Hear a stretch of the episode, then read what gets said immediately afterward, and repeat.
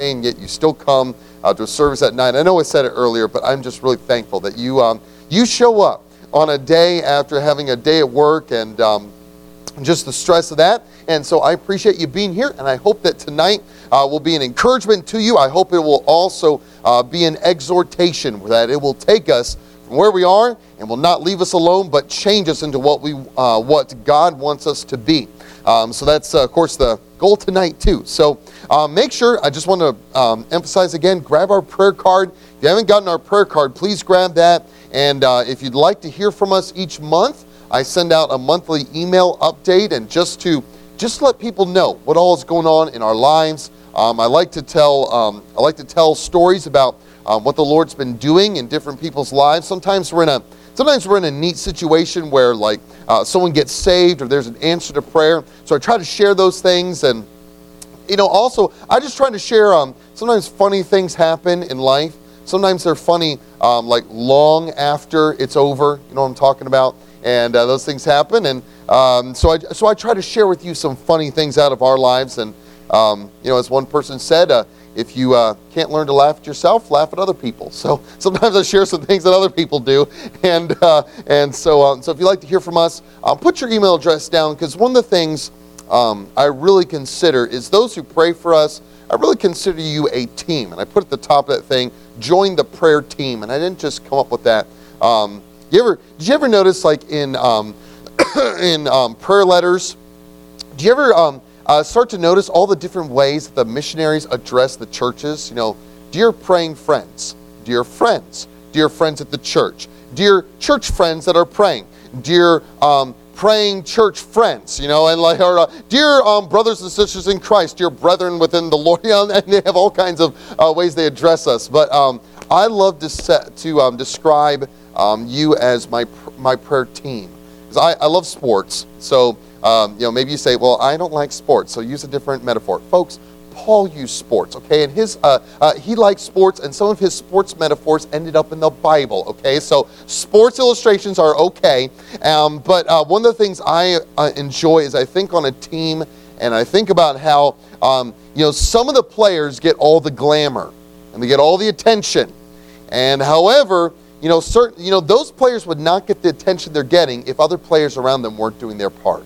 And sometimes I feel like people look at me and think that, oh, well, oh, there's Brother Matt, you know, he's just, he's just tearing it up. And really, the reality is I'm not. Is I have, there are plenty of nights that have happened where I come to the pulpit and I just feel empty. I, I don't know how to put it, but I just feel empty. And, uh, and I preach, and God works anyway. And then I, th- and oftentimes I think someone else was praying for us. So uh, I really appreciate um, those of you who will pray for us in the future. Uh, maybe one thing you could do um, one guy at my home church, he takes this because it's got something you can pray for every day. He takes it and he uses my prayer card to pray for us and four or five other missionaries. He prays through the same request for them as well. And so, uh, so maybe that will be a help to you um, in your prayer time. And then, of course, out there, the music's on the table. This is the CD I keep telling you about called Prepare. This is the CD that my wife and I made uh, a few years back. There's some uh, guitar songs on there. If you like guitar, I play guitar. My wife plays penny whistle. And so we have a couple songs about that. Half the songs on here are songs of revival. And so these things will really stir you. If you love um, thinking about and praying for revival, these songs will really stir you. And then there's, um, if you like to hear guys sing, um, I got to jump on board with a couple of guys groups, and so uh, this is a CD of, um, if you like to hear men sing with some full orchestration, uh, there's two um, CDs like that out there. And then in the midst of all the kids stuff, there's one CD out there that as an adult I really enjoy. There's one volume, it's called Bible Truth Kids Sing Hymns. And this is the one that has like the, you know, the, um, you know, power in the blood, uh, Jesus Loves Me, all those kinds of songs like that. So this is one that I enjoy listening to. Um, but make sure before tomorrow night, make sure you take advantage of that table and uh, just put something in the box, whatever you think is fair. I want you to be able to walk out of here uh, this week with some uh, some music, some fresh music uh, in your um, in your uh, in your life, something that will hopefully be a little bit of an encouragement to you. Okay. All right, well, let's hit Mark chapter 8. Listen, remember, tomorrow night, big night. It's a big deal. We're having this family night. It is going to be fun. It's going to be exciting. Um, please don't be that person that says, well, Brother Matt, I'm already saved. Glad you are. um, I'm already saved, so I guess tomorrow night's not for me. Okay. so um, you missed the whole point is that one of the things that the whole point of us as a church body being here, just imagine. Imagine if you say, Well, I'm, I'm already saved, so I don't feel like I really need to be there. Imagine if the rest of us did that. Then we'd have, um, you know, three, four, five visitors show up, and it would be uh, me and uh, maybe Pastor. Oh, he's saved too, as far as I know. So, you know, it'd be just me up here, you know, with four or five visitors. The whole point of, uh, of all of us that when the visitors come in, you see someone you don't know. Listen, if you see someone you don't know, someone you don't know tomorrow, number one, don't panic. Number two, invite them to sit by you. And if they don't want to, no problem. But if they do, you know what? All you have to do is just have a spot where they can sit next to you. You know, I've been in churches sometimes where I've been new, and it was it was always a nice thing when someone said, "Do you want to sit by us?" You know, sometimes we, okay, sure, and we go sit by him. We didn't even know him, and we didn't really even talk to him that much during from the day, but we just appreciated someone wanted us to sit by him. So uh, if you see someone you don't know, make them feel welcome, and uh, and we'll look forward to maybe tomorrow night maybe we'll see someone get saved. Would that be cool? Pray towards that, okay? Pray towards that. Pray ye therefore the Lord of the harvest that he'll send forth laborers, us, into his harvest field. Maybe we'll see the Lord uh, let us reap a little bit tomorrow. That would be that would be exciting. That's what we're planning for, preparing for, and praying for. Okay, that's cool. Three P's: Plan, planning, preparing, and praying for. Okay.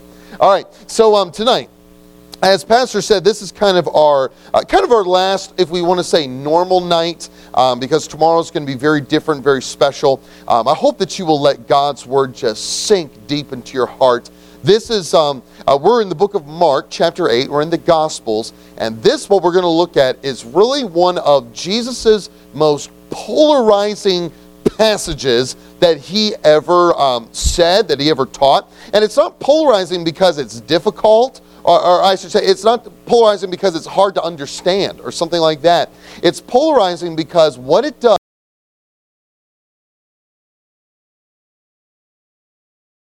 And it happened back in, uh, in Mark chapter 8 with the people there, and it may happen here tonight. And so I hope that you will let the words of Jesus stir you and change you here tonight. So, Mark chapter 8.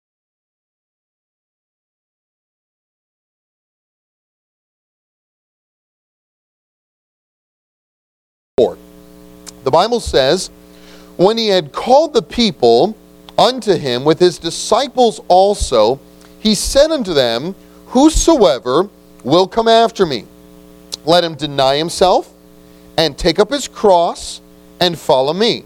For whosoever will save his life shall lose it, but whosoever shall lose his life for my sake and the gospel's, the same shall save it. For what shall it profit a man if he shall gain the whole world lose his own soul? Or what shall a man give in exchange for his soul?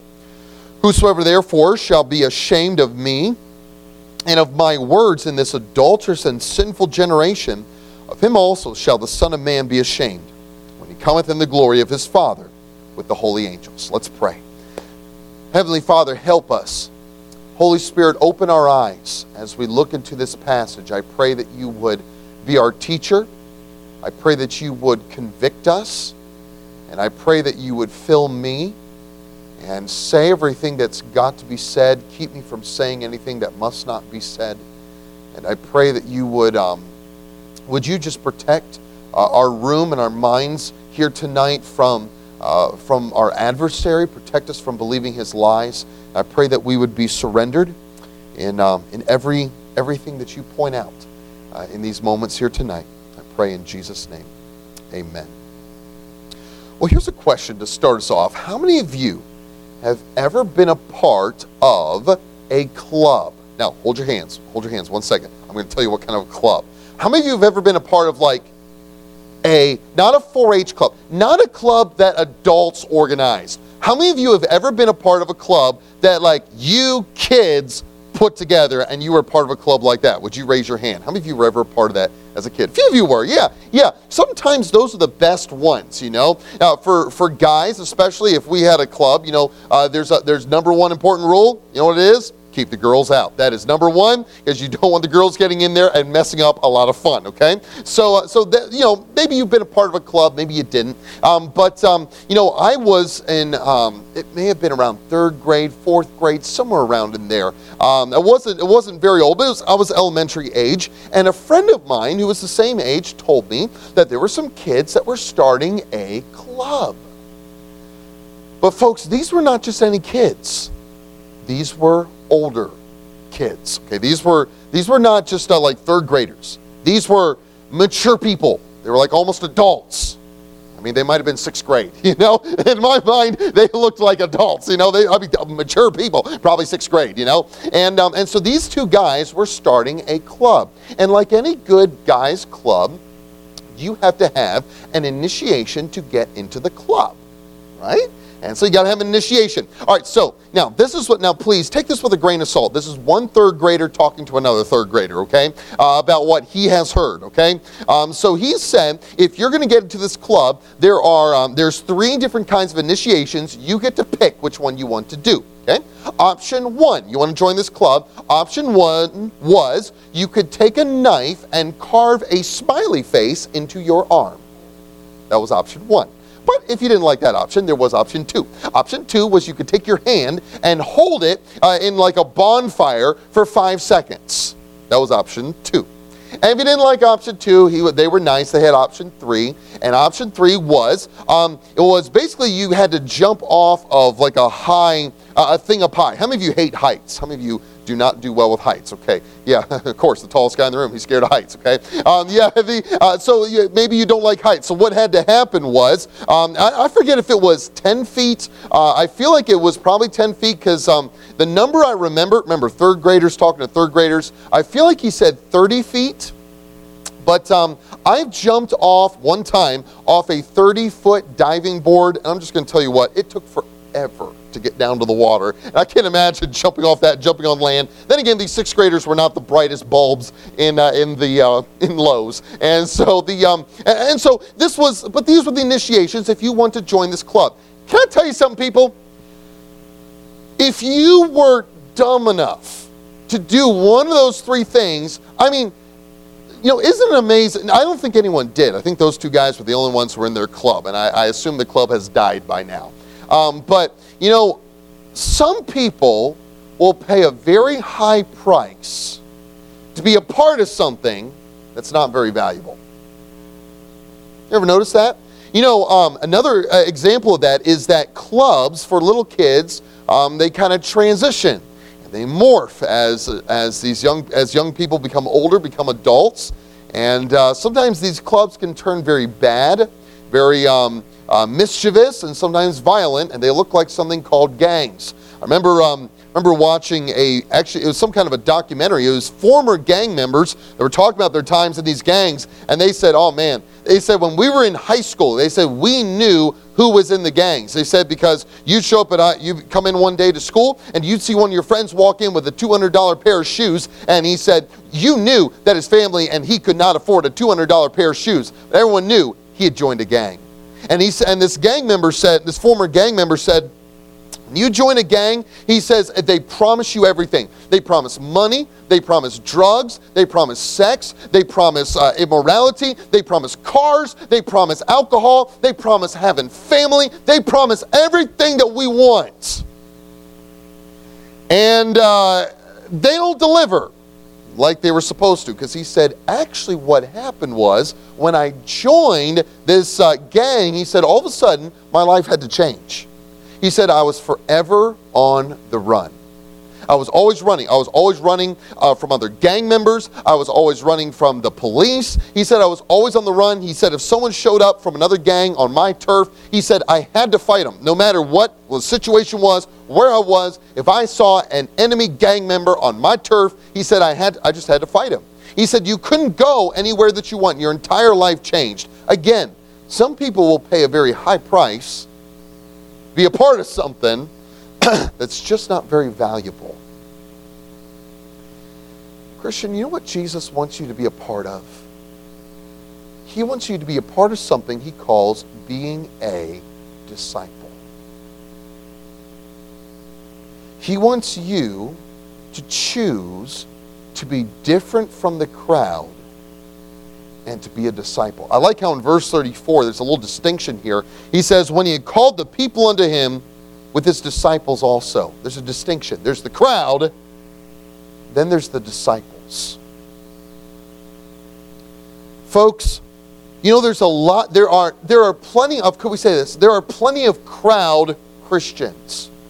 There are plenty of Christians of all ages, from, from youth all the way up to, uh, uh, to retired age. There are plenty of crowd Christians who just kind of coast along, do what they uh, do what they probably ought to do, and just kind of live life as they want, and you know serve God when it fits into their schedule. Can I t- can I uh, say something? As, as, I look, you know, at this group here, I don't know everything about your lives. I just don't. And um, but I would believe this. I think that for probably most of you, if not maybe all of you, most of you in this room, you want God to use you. That'd be a fair statement. I think most of you would say, I want God to use me. Can I tell you something, friend? You want God to use you, you have got to be willing to be a disciple. And Jesus makes it very plain. You want to be used by God? Jesus says it will cost you a lot. Jesus didn't pad this and say, if you want to be used, hey, this is going to be cool. The blessings are going to just dump out of heaven. He says, no, it's not going it's going to cost you. But he says it's got high rewards. What's what what, what are these? What, what, what is this? What are, are these costs and what are these rewards? Let's talk about it here. I want you to look here tonight at Christ's terms of discipleship. First of all, uh, let, so let's understand Christ's terms of discipleship by doing this. First, let's, I, I say, let's read the conditions. Can we do that? Now, before you do something, it's good to read, you know, read the terms and conditions. How many of you have ever had a, um, uh, you know, you, especially on your phone or on your computer, you're going to download a program or an app, and there's that little box that says I agree with the terms and conditions. How many of you have ever checked a box before that said, I agree with the terms and conditions? Would you raise your hand? How many of you have ever done that before? Yeah, sure. Of you have. How many of you would say, um, I read them all? Oh, look at that. You know, we've all said, I agree, but lots of, we haven't even read some of the terms and conditions. Why? Because that's just what we do. Um, I remember being, tw- uh, I was um, 13 years old and I, I purchased with my own money a football video game that I was excited about. Okay, you hear me back there? It was Madden 2002. Oh, it was cool. so this was amazing. And so, and so I'm excited about this uh, this football game, and I'm, I'm excited about playing it. And so when I was getting it loaded onto our computer, because someone had given us, it wasn't brand new, but it was new to us. I'm telling you what, this computer was updated. It had Windows XP on it. Oh, some of you are like, is that a, is that a big deal? In 2004 it was okay? It was uh, it was a big deal then. But um, so so uh, so i'm all excited about loading this game on the computer and as it's loading you put the disk in and that thing's loading it brings up a question that says do you agree to the terms and conditions? Well i'm 13 years old and i've never been confronted by one of these terms and conditions before. So i started reading it and i'm thinking oh you know i'm not understanding this. Um, I hope this isn't like really important and because I really want to play my game and I'm scrolling through it and I'm reading it. I'm not understanding all of it. I, I don't know if I even got halfway before I just said, you know, I, I want to play my game. I agree. I hope I don't regret this. And so far, I'm still okay. Okay, you know, most of the time when you click um, agree to the terms and conditions, it's not a big deal. Who knows what all is in that stuff? We just don't pay attention to it. Listen, if you want to be used by God, you better read the conditions, the terms. What are the conditions that he says? If you want to be a disciple, you want to be used by God, you want to be different from all the crowd Christians that sit in church, what has to happen? Look at it. It says in verse number 34, Jesus says, Whosoever will come after me, that's a disciple, okay? Whosoever will come after me, what? Let him deny himself. Okay. Well, so the first condition Jesus says is you want to be used by God, you want to be a disciple, you got to deny yourself.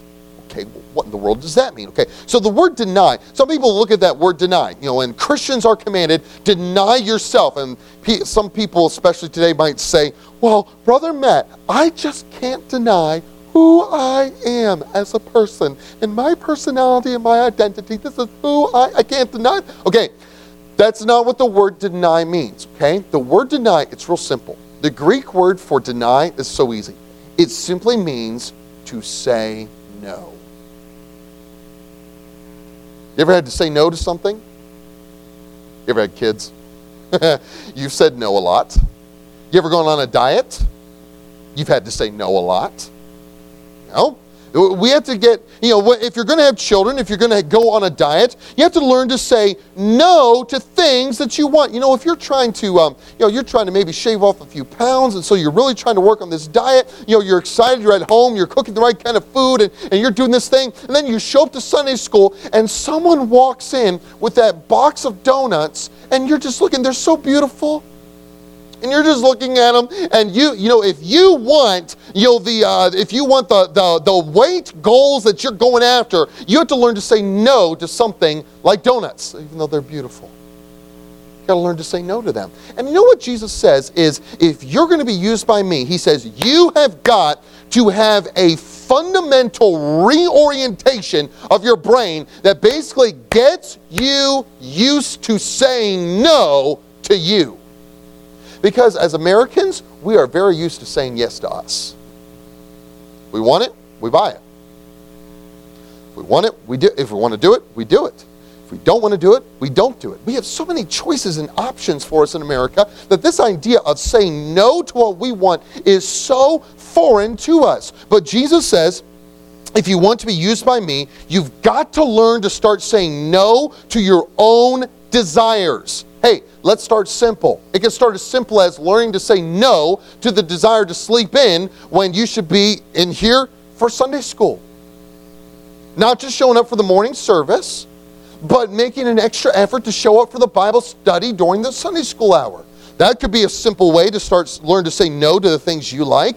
Um, maybe sometimes, is it not, especially um, after 2020, is it not tempting sometimes to just say, you know, I could just stay home and catch the live stream?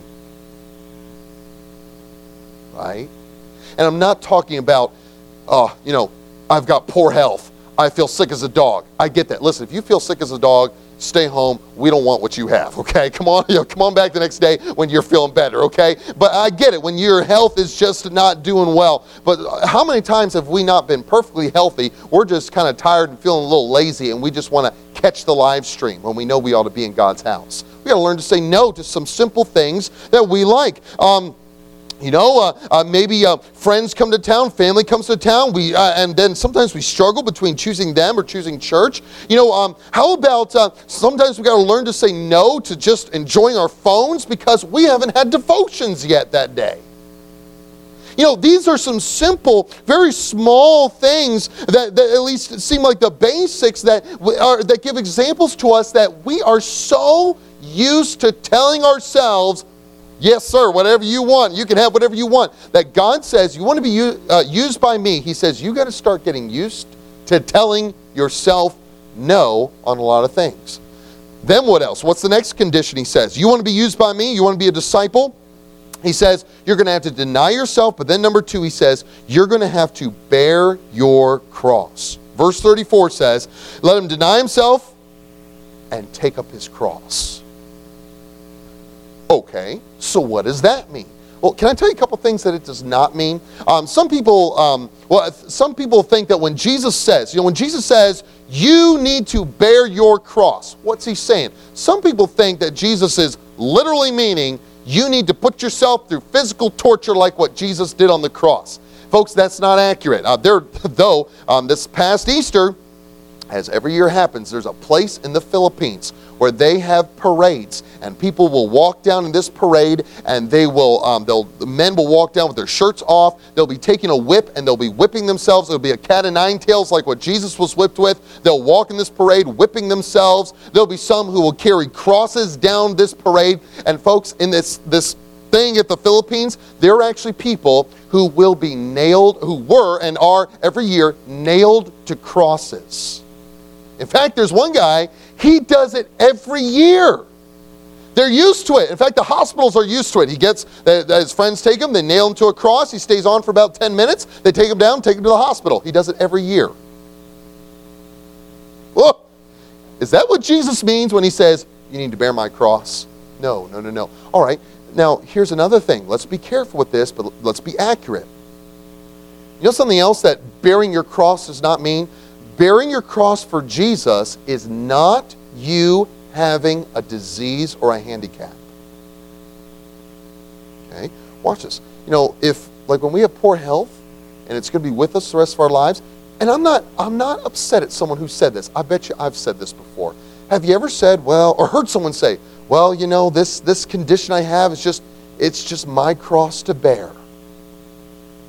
Listen, again, I'm not being critical of someone who says that because I get the motivation behind it, totally pure motivation. But the, um, the reality is, bearing your cross is a choice. I don't know about you, but I didn't pick any of the any of the health problems that I have. I, my big one, I have a bad back. My lower back is terrible. Can I tell you something? I didn't pick that. Bearing your cross is a choice that you've got to make. So what does it mean to bear your cross? Here it is. When now there's uh, honestly there's several aspects to bear your cross. I'm just going to focus on kind of one that I think summarizes the idea the best is that when the Roman government, which really uh, popularized this method of execution called crucifixion. One of the things they would do, as you know from the story of Jesus, is they would take uh, a convicted criminal who was going to die on a cross and they would make him walk through the streets out the front gate doing what? Carrying his cross. You know why? Because when he would walk out that gate, carrying, uh, walk through the streets out that gate carrying the cross, he was a picture and an illustration to all the people because they would be milling through the you know through the streets. They might maybe they take them down through the marketplace where there were tons of people, so that everyone when they would hear the you know the commotion coming, they would see so and so coming down carrying his cross. They knew two things: one, he was going to die. Two, they knew this what was represented there was that this man who was bowed under the weight of the cross, this was a man who had been in rebellion to the Roman government, now is bowed in submission to the Roman government. And it was a physical picture for the people to see guess who's in charge here? Romans. And so when Jesus said to these people, He said, you want to be a disciple? You want me to actually use you? He says, You've got to be, you've got to bear your cross. You've got to be submitted to me in everything. In other words, you cannot come up with a choice in life that doesn't involve God. That every decision you make involves what does God want? Usually, we're used to just deciding things based on what do I want, but God says, no, you've got to be willing to submit and say, I will serve God any way He wants. I will go wherever God wants. I will do whatever God wants. You know what? Honestly, when it comes to serving the Lord, being used by God, oftentimes we will say these I'll serve God in any way He wants, except for fill in the blank. Do You know what bearing your cross means? You get rid of the phrase except for. Bearing your cross says, I am willing to do whatever God wants. Period. No except fors. Because we're really good. Aren't we good at saying, you know, Lord, I'm willing to do all these things for you? I remember for the longest time, I told God, God, I'm going to be a missionary. I'm going to be a missionary. I'm going to be a missionary because I wanted God to be impressed. Because I want, because, not because God wanted me to be a missionary, but because I wanted to be a missionary so I didn't have to be a pastor. Because I thought, oh, that's a job nobody wants. My dad was a pastor, and I thought, oh, that's hard. Oh, that's a lot of pressure. And so I told God, and so I remember when I was 11 years old, I had to surrender. I had to surrender and say, God, I'm even willing to be a pastor if you want me to be a pastor. It was surrender. Bearing your cross means you get rid of the except force. And you say, God, whatever, however you want to use me, I'm willing. That's bearing your cross. Then here's the third condition he says. He says, deny yourself, Take up your cross, he says, and follow me. By the way, the word following there, it's in a present tense, which means it's an ongoing thing. It's something that keeps on happening. It's continuous. In other words, Jesus says that life is supposed to be all about following me. And you know where, uh, and it's a word, this word follow me, uh, this verb, it has uh, behind it a concept of loyalty behind it. It's the idea that I will be loyal in chasing after Jesus, pleasing Him and serving Him, and He is number one. Well, as opposed to what? You know, in the, um, book of Luke. There's a sister passage in Luke 14, a sister passage to Luke, uh, Mark chapter 8. And in that passage, Luke records for us that Jesus said this. He said in Luke chapter 14, verse 26, He said, If any man come to me and hate not his father, his mother, his wife, his children, his brothers, brethren, his sisters, yea, and his own life also, he cannot be my disciple. Folks, what does Jesus mean? I'll say one thing. I don't, when he says, if a man hate not his brother, sister, his wife, his children, all that, I, I don't, you know, Jesus did not come to break the law, he came to fulfill it. Okay, so I don't think that Jesus would be saying here is, um, okay, the first step you got to do to serving God is go out here and tell, you know, tell all your family members, I hate you and I hate you and I hate you. Some of you are like, oh, I was hoping. Yeah, no, no, no, that's not good. Remember forgiveness from Monday night. Okay, um, so so what is Jesus saying here? The idea is this: is um, you know, oftentimes and even more so back then than now, family was was the uh, person's biggest loyalty, and so in essence, what Jesus was saying was is that that your loyalty to Jesus has to come before family, so much so that people could look at your life and mistakenly think he hates his family.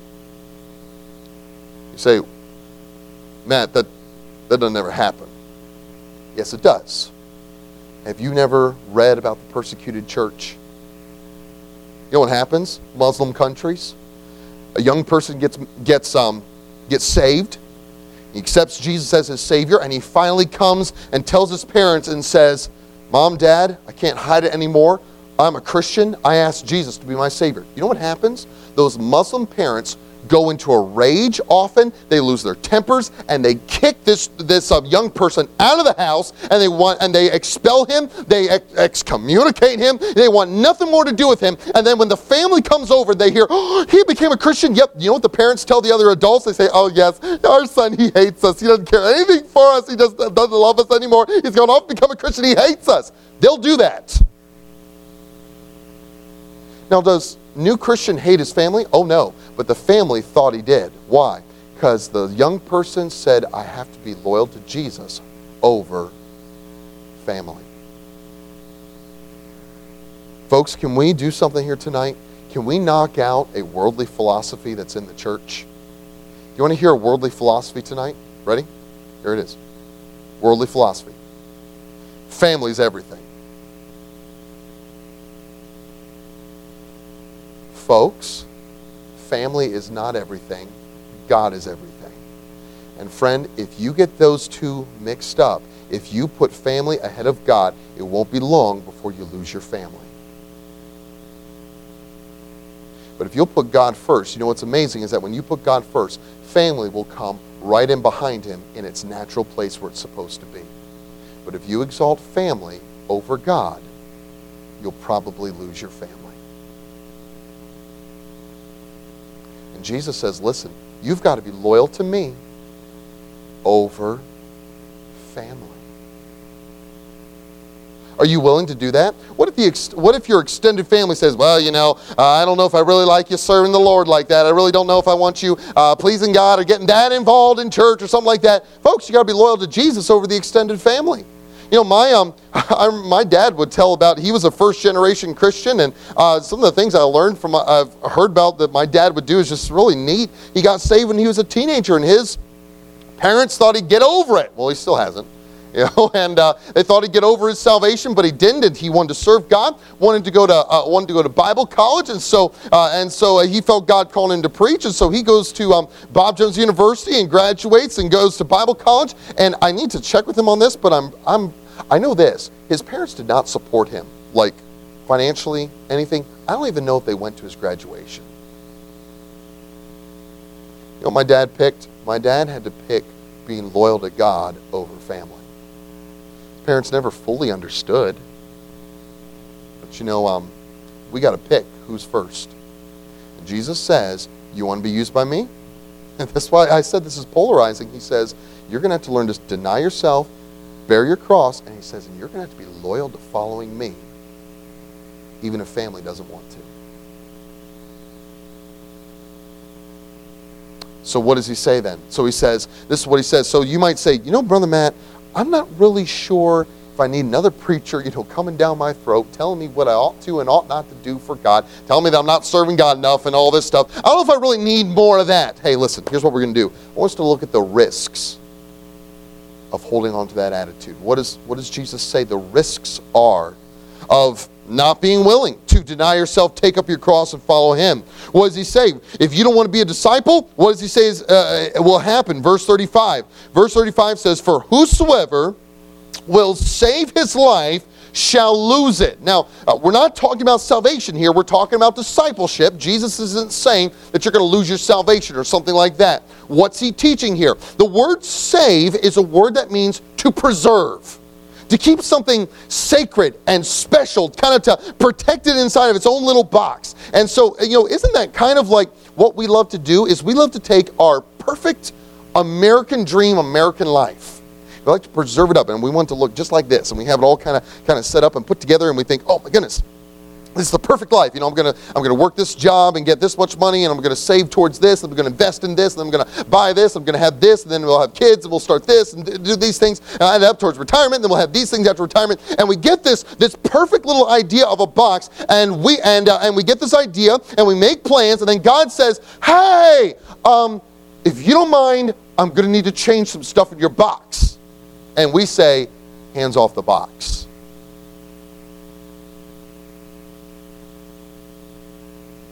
Folks, you know what Jesus says to those who want to preserve their life, save it up and preserve it just perfectly? God, keep your hands off it. I'm going to live my life the way I want. Listen, when I have time, I'll fit other things in for serving you and doing right with, uh, you know, like pleasing you and, and serving in the church, win people to the Lord. I'll fit that in when it fits. Don't touch my perfect, preserved life. You know what Jesus says in verse 35? Those who do that, he says, you're going to lose it. What do you mean by lose it? The idea of the word lose is the word destroy. It's not, it doesn't mean that if you don't serve God, you're going to just be poor. You'll never have money. That's not what, that's not what God's saying. The idea here is that, uh, is that really what you'll do, can we put it this way? A simpler way is to say you will waste your life by being consumed with things. In Luke 14, that sister passage, Luke 14, verse 33, Jesus said, So likewise, whosoever he be of you that forsaketh not all that he hath, he cannot be my disciple. Now, is Jesus saying, okay, to be my disciple, you got to sell everything you own and never own anything anymore? No. What he's saying is, is that you have got to be willing to part with anything if it's if that's what it costs to serve God. Usually we'll, we'll part with anything except for. And we make a little list to God and say, God, you can have all this, just don't touch my list.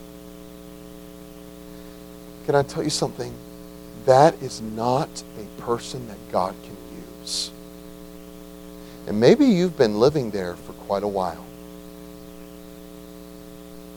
I mean, you have a nice life. It's the typical American life, but it's just doing the typical American things and and when you, you know, when you come to the end of life, what are you gonna, what are people gonna say? Well, you know, he was a. Uh, have you been to funerals where everything was empty? Like the words that were said were empty? And they tried to create something to say about a person. They I've been to some where they were just like the nicest thing they could say about a person was, well, you know, you know, she could be feisty. I remember thinking that was the nicest thing they said about this person. What? What? That's the legacy we leave? That's the, the crowning treasures that we leave is, well, you know, he was a, I don't know, he was a nice guy. I appreciated him. I liked him. What does that do for eternity? What does that do? And so Jesus says, He says, Whosoever will save his life, try to preserve it up. You know what He says you're going to end up doing? You're going to end up wasting your life. you're going to end up wasting it. Listen, we, we oftentimes say, well, that's something that we ought to be telling teenagers. Hey, adults, Jesus wants us to hear this. Because we sometimes get so wrapped up in our stuff. Jesus says, if you're not willing to part with anything, Luke 14 33, he says, if there is so, anything that you say, I got to hang on to, if I can't serve Jesus with this, then I don't want to do it. Listen, folks, Jesus says, you cannot be his disciple. Usually, you know, we'll serve God as long as we still have Wi Fi. We'll serve God so long as there's a, we were joking this evening about the air conditioning that one time you know? If um, you know uh, we were joking about how she was telling us about a time with mbt when it was hot there wasn't air conditioning and you know uh, and you know sometimes that's all we need to say well i'm not saying you, t- you did not say this. I'm just saying maybe there was someone else there that said well if i'm not have air conditioning i just i just don't know if i can serve god. You know i just sometimes i just want to be like y'all been to like iraq been with the christians over there you ever been with the, the poor persecuted believers in, in Korea? In these, these places that suffer for the Lord, and yet we say, well, you know, if I don't have all my comforts, well, I just don't know if I can really serve God. You know, if this is gonna, this is going to uh, push into my sports program, or if this is going to mess up my hobby, if this is going to mess up my my club, my my organization I'm a part of, well, I just don't know if I can really be a part of that. If it's going to mess with what I have, you know what you're doing? You're showing your where your box is. You're naming the stuff that's in your little box that you want to keep perfectly preserved. And Jesus says, you know what's going to happen at the end of your life? He says it's all going to be lost. Oh, look at verse 36. Again, this is written about, listen, if you use this verse to talk to unsaved people, it's not a bad thing. But this is especially for disciples. He says, What shall it profit a man? There's a good money word. What profit is it if he gain the whole world and lose his own soul?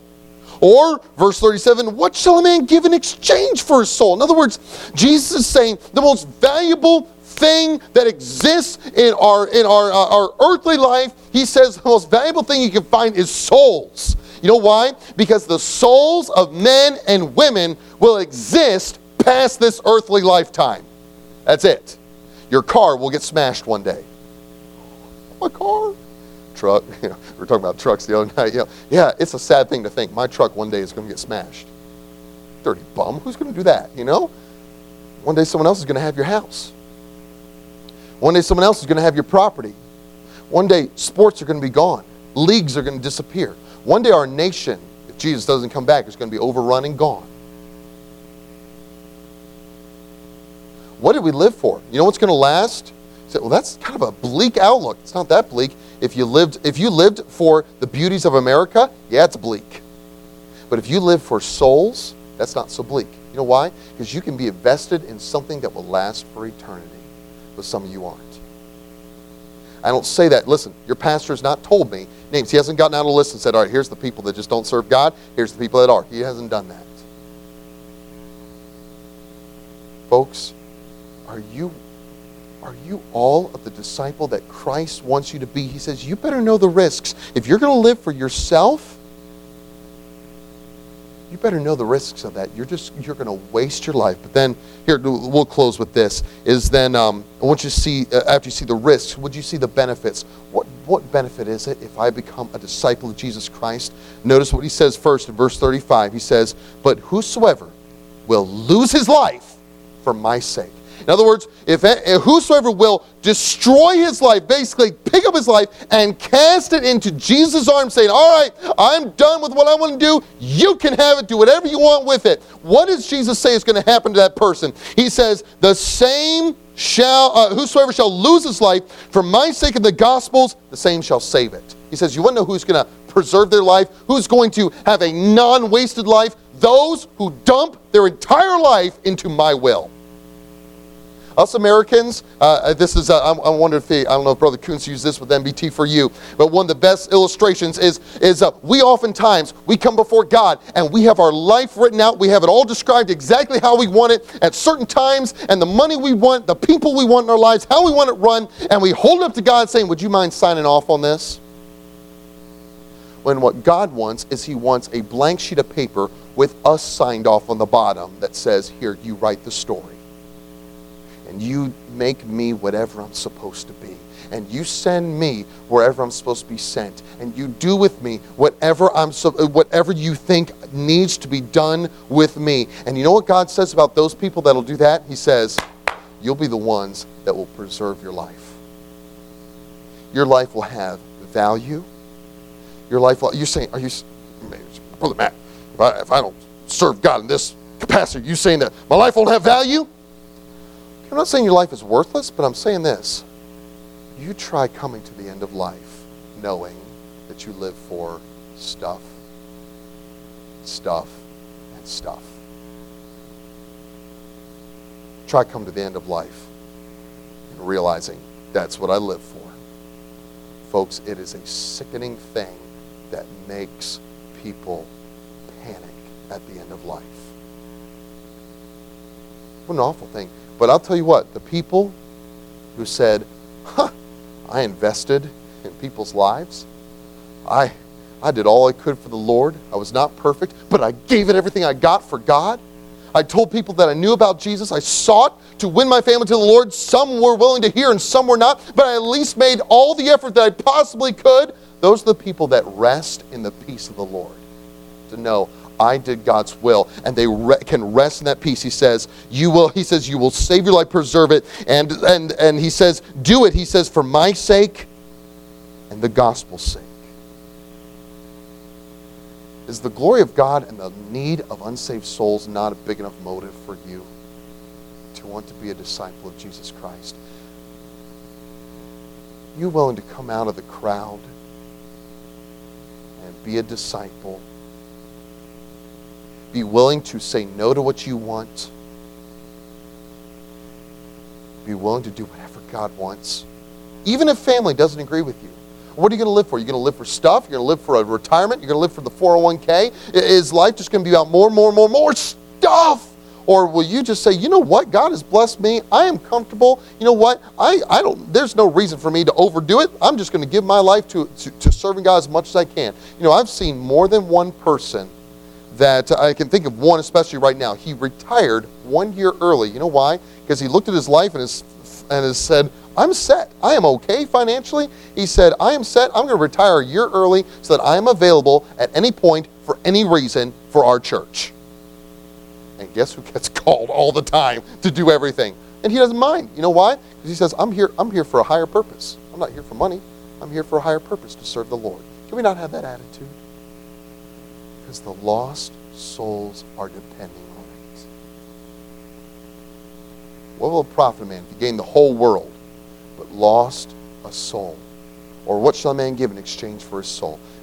These are Christ's terms of discipleship. Let's bow our heads. Lord, help us to be surrendered. Help us to obey. Help us, Lord. With heads bowed and eyes closed, let me just, you know, let me ask one question tonight. How many of you, is there anyone here tonight? You would say, you'd say, Matt, I heard a lot about what you're saying, but you would say, Matt,